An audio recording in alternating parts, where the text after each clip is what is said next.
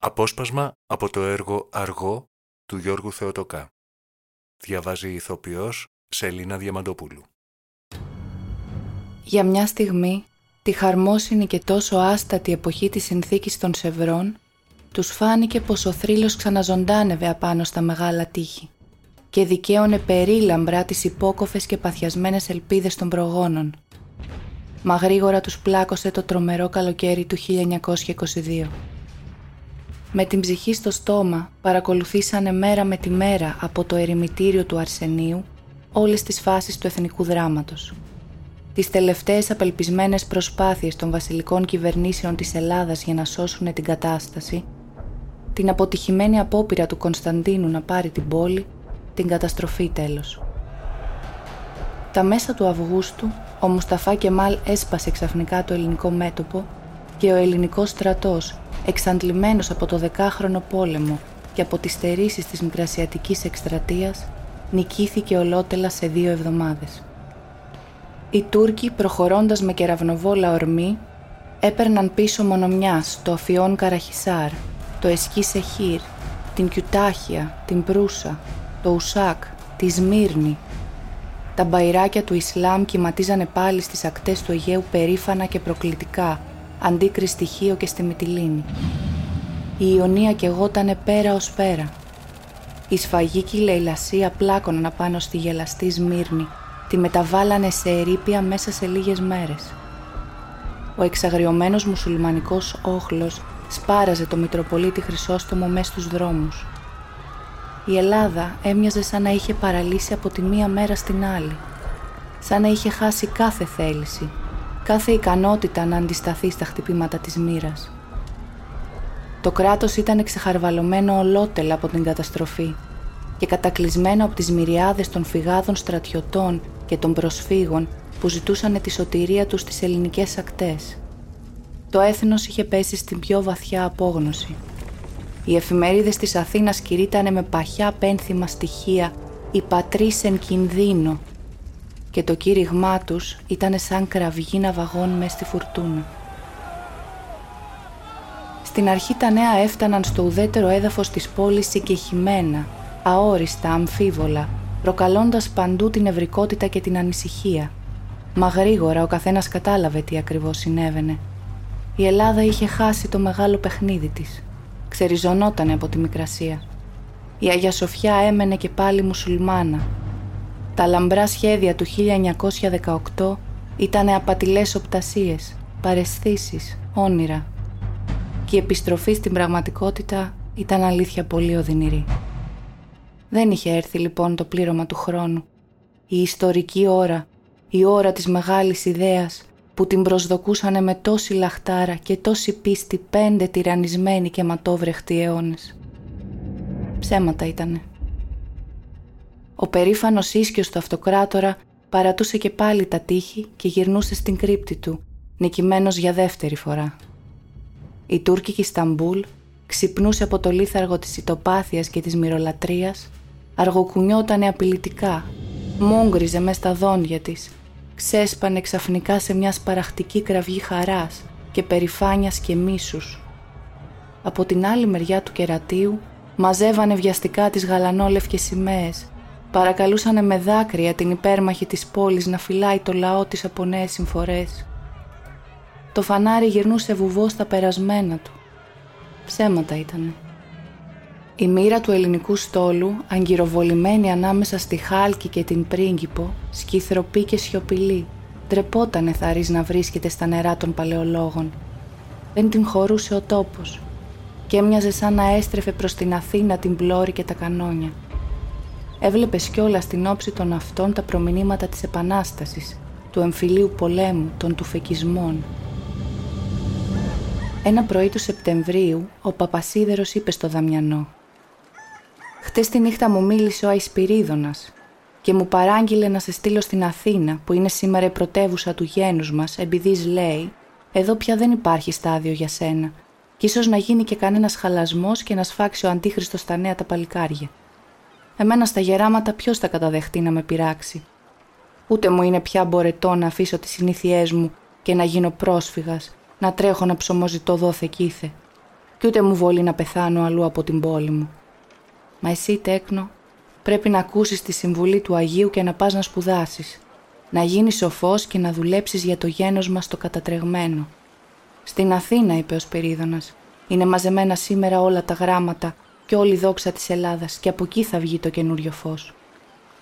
Και η πόλη μας η αυτοκρατόρισα πρέπει λέει να το πάρει απόφαση και να περιμένει πολύ ακόμα ώσπου να ξαναβρει τα μεγαλεία της αν έρθει το πλήρωμα του χρόνου, αν θέλει ο Θεός. Μιλούσε απλά και ήρεμα για την κουβέντα του με τον Άγιο σαν να ήταν ο λόγος για τα φυσικότερα πράγματα.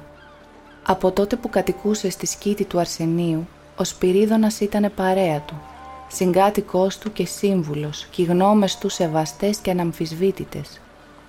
Ο Δαμιανός ήταν συνηθισμένος να υπακούει στο θειό του χωρίς συζητήσεις. Ο θειός και ο ανιψιός κατέβηκαν στην πόλη μερικές μέρες αργότερα. Ο Δαμιανός έμελε να φύγει το ίδιο βράδυ για τον Πειραιά, εφοδιασμένος με καμιά εκατοστή τουρκικές λίρες, οικονομίες του Παπασίδερου. Με αυτό το ποσό θα κατόρθωνε να ζήσει ίσα με δύο μήνες. Κατόπι είχε ο Θεός. Υπήρχε στην Αθήνα και κάποιος μακρινός συγγενής, Φραντζής κι αυτός, γεννημένος στο φανάρι, που ήταν υπάλληλο στην Ιωνική Τράπεζα και είχε φαίνεται μερικά μέσα. Υπήρχε και ο Παύλος Χινάς, παλιός γνώριμος, κάτι θα γινότανε. Ο Δαμιανός άφησε το ράσο του στο επιτροπικό της Παναγίας, φόρεσε πολιτικά, έκοψε τα μαλλιά του και ξούρισε το χνούδι που σκέπαζε ελαφριά το απάνω χείλη του και τα μαουλά του. Κατόπι βγήκε με τον Παπασίδερο να αποχαιρετήσει την πόλη, περιμένοντας την ώρα του βαποριού που έμελε να φύγει αργά τη νύχτα. Τους κατήχε συνεχώς η βεβαιότητα πως βλεπόντανε για τελευταία φορά, μαντρεπόντανε να εκφράσουν τη συγκίνησή τους ο ένας τον άλλον, μαθημένοι και οι δύο να κρύβουνε τα συναισθήματά τους από το διπλανό τους και ίσως και από τον ίδιο τον εαυτό τους. Ο Δαμιανός δεν φοβότανε το άγνωστο. Ίσια ίσια η ιδέα του ταξιδιού, της αλλαγής, της ανώτερης παιδείας ξεσήκωνε την νεανική περιέργεια του πνεύματός του, τον σαγίνευε σε ορισμένες στιγμές και τον ενθουσίαζε. Μα ο απότομος αυτός χωρισμός από την πατρίδα του και από το μόνο άνθρωπο που είχε αγαπήσει αληθινά ξέσκιζε κάτι μέσα του και πότε πότε του ερχόταν να κλάψει. Ένιωθε κιόλας, θολά και αόριστα, πως η μέρα αυτή σήμαινε το οριστικό τέλος της παιδικής και εφηβικής ηλικίας του και τα νοσταλγούσε από τώρα τα χρόνια αυτά της πρώτης νιώτης, τα χρόνια της άνοιξης, τα τόσο γλυκά παρά τη μιζέρια τους και τις πίκρες που του είχαν δώσει.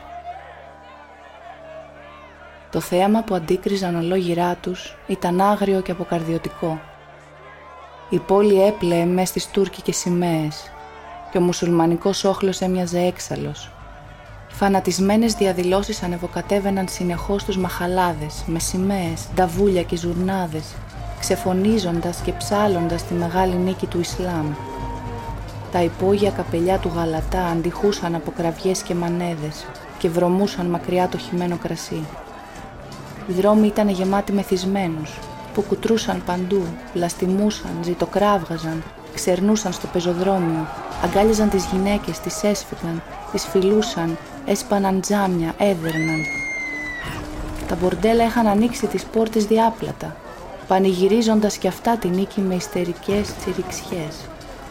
Οι πόρνες είχαν εχηθεί στα σοκάκια δέσποτες, χειραφετημένες, έξαλλες κι αυτές, με χτυπητούς φιόγκους στα μαλλιά και με τα πιο αδιάντροπα κουνήματά τους έτρεχαν να χαρούνε το μεγάλο γλέντι και την τρελή έξαψη των ανδρών. Η σφιγμένη και αυστηρή μορφή του γαζί δέσποζε κιόλας παντού για Σασίν και Μάλ.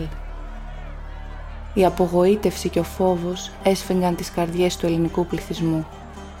Οι πιο γνωστοί για τα εθνικά τους φρονήματα είχαν φύγει μόλις ξεσπάσανε τα νικητήρια της Τουρκιάς και τώρα πλήθος κόσμο ακολουθούσε το παράδειγμά τους. Στιβαζότανε στα βαπόρια και τραβούσε στην τύχη, στον Πειραιά, στη Ρουμανία, στην Αίγυπτο, οπουδήποτε μακριά από το φανατισμό των νικητών.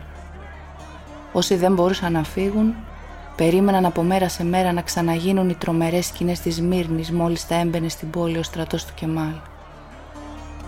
Η παρουσία των συμμαχικών δυνάμεων συγκρατούσε βέβαια την κατάσταση, μα ύστερα από τα γεγονότα της Μύρνη, κανείς πια δεν είχε εμπιστοσύνη στους συμμάχους που έδειχναν άλλωστε πολύ καθαρά πως δεν ήθελαν για κανένα λόγο να χτυπηθούν με τους Τούρκους.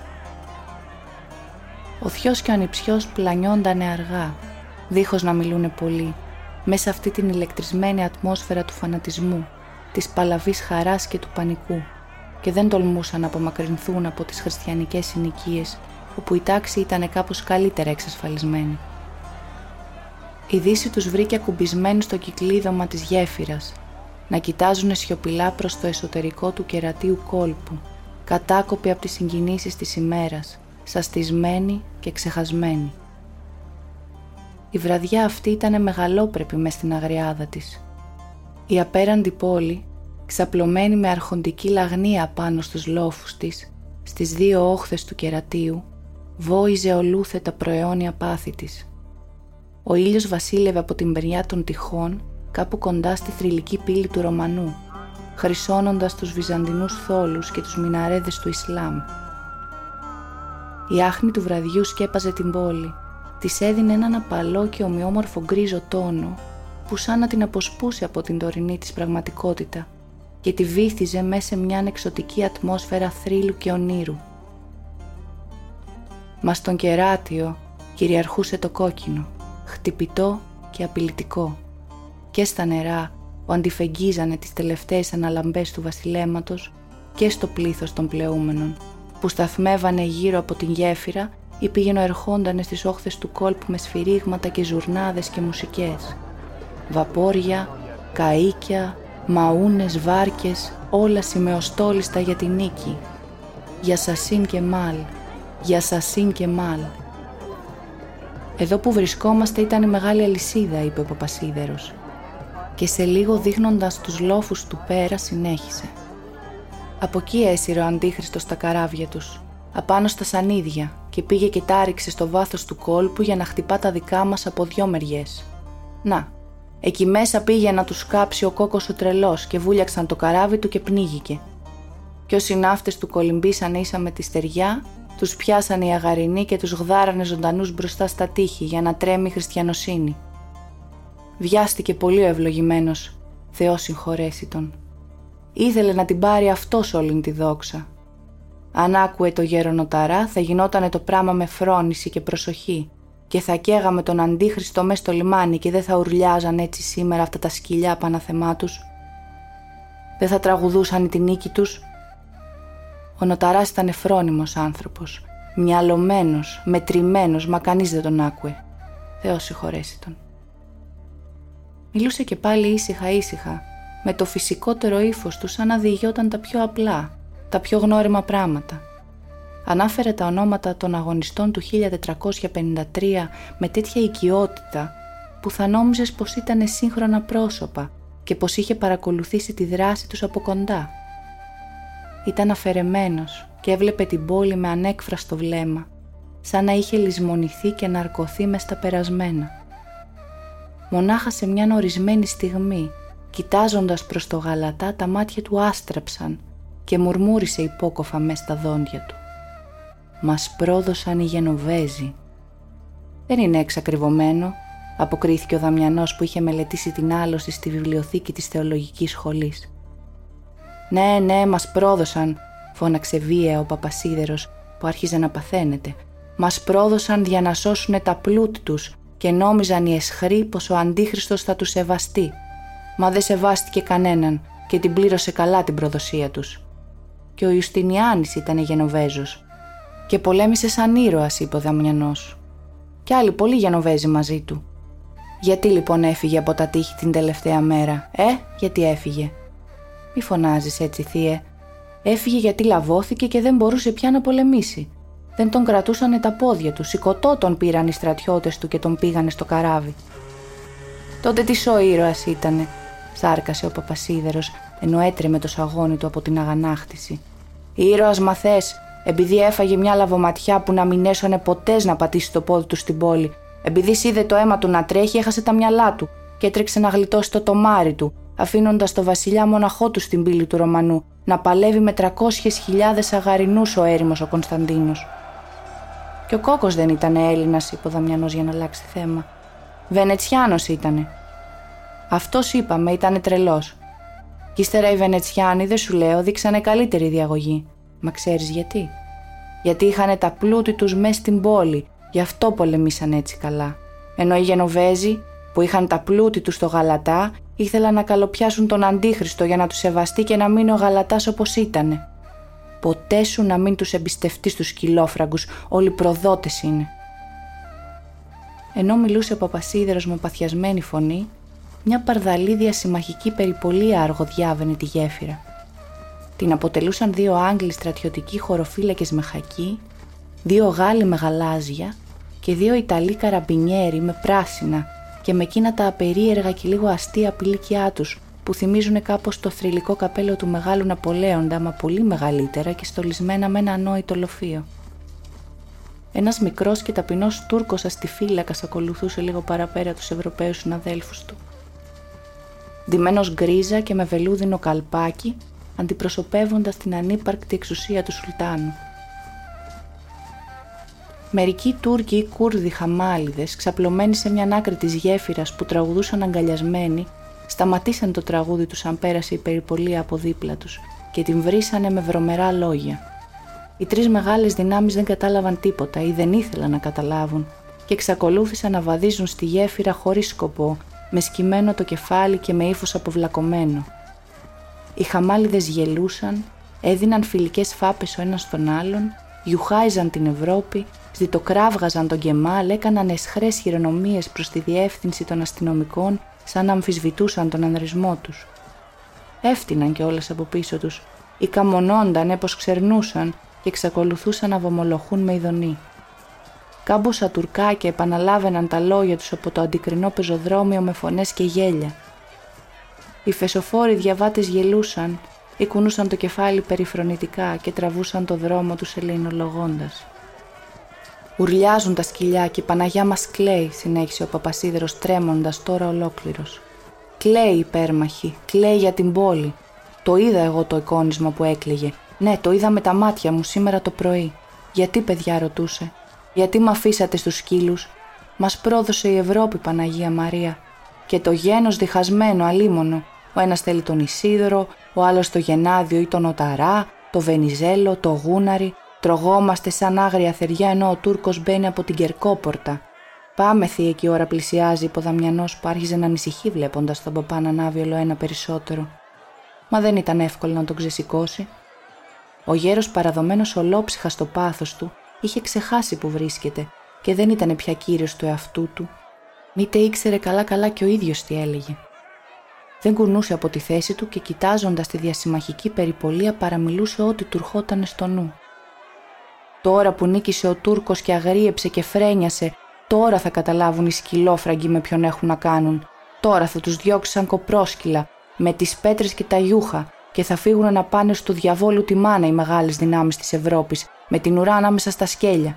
Και τα πλούτη τους θα τα ληστέψει και τις σημαίες τους θα τις μαγαρίσει και τις γυναίκες τους θα τις ξεγυμνώσει και θα τις κάνει πόρνες για τα γλέντια του.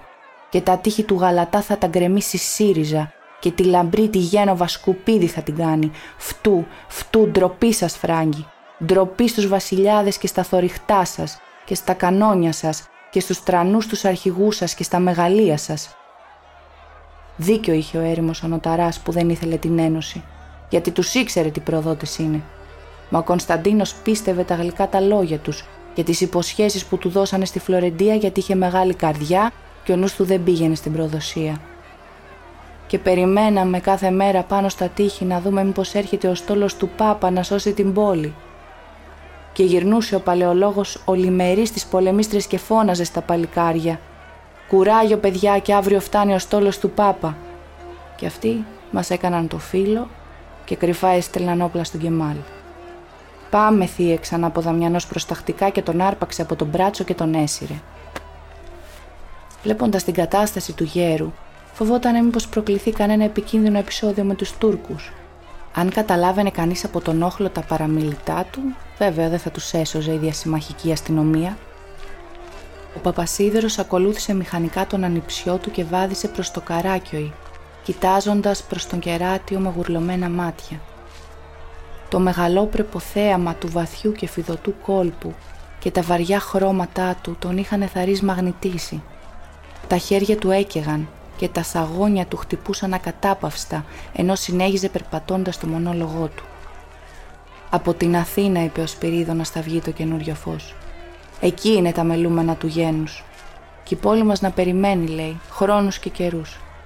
Δεν ήρθε η ώρα, δεν ήρθε. Τέτοιο το θέλημα του Κυρίου. Κι ας κλαίει η κυρά μας, δεν την ακούει ο Κύριος. Τουρκάλα και σκλάβα η αυτοκρατόρισα και ο βασιλιάς μας ο μεγαλομάρτυρας να ξαναμπεί στο μάρμαρο για χρόνους και καιρούς. Αλήγιστος και περήφανος ο αφέντης μου μες στο μνήμα. «Δώσε μου την πόλη», λέει ο Κεμάλ, «και εγώ θα σ' αφήσω όλον το μοριά, να είσαι βασιλιάς εκεί πέρα και κανείς δεν σε πειράζει». Και ο παλαιολόγος αποκρίθηκε «Εγώ δεν είμαι κανένας μικρός αφέντης των Βλάχων ή των Σέρβων ή των Βουλγάρων για να υπογράψω τέτοια συνθήκη και να μην με μέλη για την τροπή. Εγώ είμαι ο Κέσαρας. Εγώ είμαι ο αυτοκράτορας των Ρωμαίων. Εγώ είμαι η κεφαλή της Ορθοδοξίας και του Ελληνισμού, ο πρώτος ανάμεσα στους άρχοντες της γης. Και αν είναι θέλημα Θεού να τουρκέψει η πόλη, εμένα το χρέος μου είναι να σκοτωθώ εδώ που στέκουμε, στην πύλη του Ρωμανού για την τιμή του γένους. Και έγινε το μεγάλο γιουρούσι και βουτήχτηκε η πόλη μέσα στο αίμα. Και έγιναν όλα κόκκινα κόκκινα και τα νερά κόκκινα και η Αγία Σοφιά κόκκινη και ο κουλάς και τα τείχη όλα κόκκινα από το αίμα της χριστιανοσύνης. Και ουρλιάζουν τα σκυλιά για τη μεγάλη νίκη τους.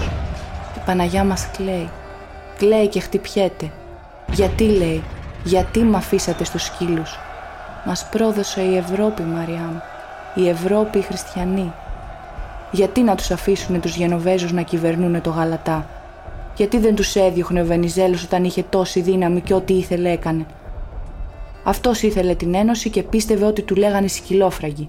Ενώ αν άκουε το γέρο Νοταρά, από την Αθήνα λέει ο Σπυρίδωνας. Δεν ξέρω εγώ Αθήνες, δεν ξέρω Βενιζέλους και Γουναρέους. Εγώ εδώ θα πεθάνω, που είναι θαμένος ο Κέσαρας ο Κωνσταντίνος και περιμένει. Εδώ, εδώ στην πόλη μου και ας γίνει ό,τι γίνει πάλι με χρόνους με καιρούς.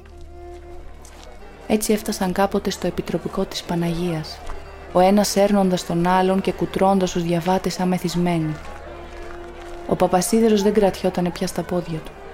Τον έβαλα να πλαγιάσει και ο Δαμιανός τον άφησε σε λίγο ενώ παραμιλούσε ακόμα, γιατί ήταν η ώρα του βαποριού.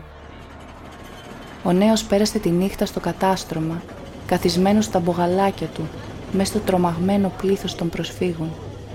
Δεν ήταν ικανός να σκεφτεί μήτε τι γινόταν τριγύρω του, μήτε που πήγαινε και τι τον περίμενε σε αυτή την άγνωστη Αθήνα. Έβλεπε μονάχα με κλειστά μάτια το άγριο δράμα της μεγάλης πόλης που σπάραζε απελπιστικά, δαρμένη από τα πάθη της και βουτυγμένη στα κόκκινα. Άκουε να βοήσει στα αυτιά του το φλογισμένο παραμιλητό του βυζαντινού καλογέρου και έκλαιγε νευρικά χωρίς δάκρυα. Τον τελευταίο καιρό είχε ζήσει σχεδόν ασυνείδητα μέσα στην ατμόσφαιρα της καταστροφής, ακολουθώντας μηχανικά τις οδηγίες που του έδινε ο Παπασίδερος σχεδόν ασυνείδητος κι αυτός. Είχε περάσει από όλες τις απότομες ψυχικές μεταπτώσεις και τους νευρικούς κλονισμούς των ιστορικών αυτών ημερών και είχε λάβει οριστικές αποφάσεις που από αυτές εξαρτιόταν η κατοπινή ζωή του, χωρίς να καταλαβαίνει τι ακριβώς του συνέβαινε. Όπως όταν βρίσκεσαι ρηγμένος μέσα σε μια δυνατή αρρώστια, ζαλισμένος και καμένος από τον πυρετό και δεν αισθάνεσαι πια τίποτε παρά μόνο την ανάγκη του οργανισμού σου να κατανικήσει αυτή την κατάσταση. Μόλις όμως κίνησε το προσφυγικό βαπόρι από το Γαλατά και ξανύχτηκε μέσα στη νύχτα στα νερά της Προποντίδας προς την ελεύθερη Ελλάδα, αφήνοντας πίσω το πανδαιμόνιο και τη φαντασμαγορία της Εφτάλοφης, ο Δαμιανός ένιωσε πως κάτι κοβόταν στην ψυχή του τελειωτικά και ανεπανόρθωτα, σαν με το μαχαίρι. Και όλα αυτά τα ακαθόριστα και ζωφερά συναισθήματα των τελευταίων ημερών κατασταλάζανε μέσα του σε μια μεγάλη θλίψη. Ήταν ένας βαθύς καημός, ένας παραχτικό παράπονο, μια αδιάλαχτη μνησικακία χωρίς κανένα συγκεκριμένο αντικείμενο. Το αίσθημα του βίαιου ξεριζωμού, του βάναυσου και οριστικού χωρισμού από την γη των προγόνων, από κάθε τι δικό του. Το αίσθημα της ορφάνιας και συνάμα η εθνική απογοήτευση, πλέρια και απόλυτη. Η διάψευση όλων των ελπίδων, των θρύλων, των ονείρων που είχαν εθρέψει την ψυχή τόσων γενεών. Η άρνηση όλου του παρελθόντος και όλων των παραδόσεων του γένους, το χαντάκωμα της μεγάλης ιδέας του μαρμαρωμένου βασιλιά, της κολλασμένης πόλης.